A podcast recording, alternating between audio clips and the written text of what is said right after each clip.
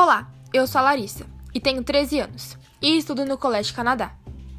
E hoje vamos entrevistar Simão Bacamarte, filho da nobreza da terra e o maior médico do Brasil, que regrou na Universidade de Lisboa.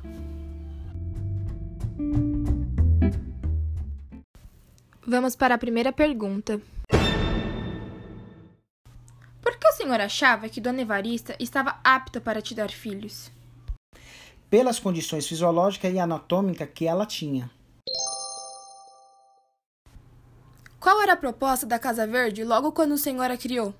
Era aumentar o meu campo de estudos e nunca pensei que poderia causar problemas.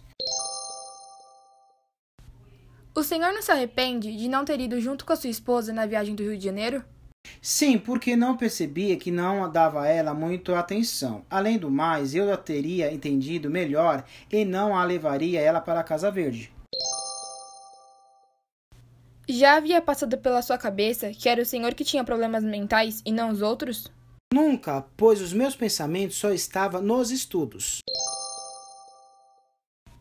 Como o senhor acha que Dona Evarista iria ficar se a separasse do senhor quando a colocou na Casa Verde?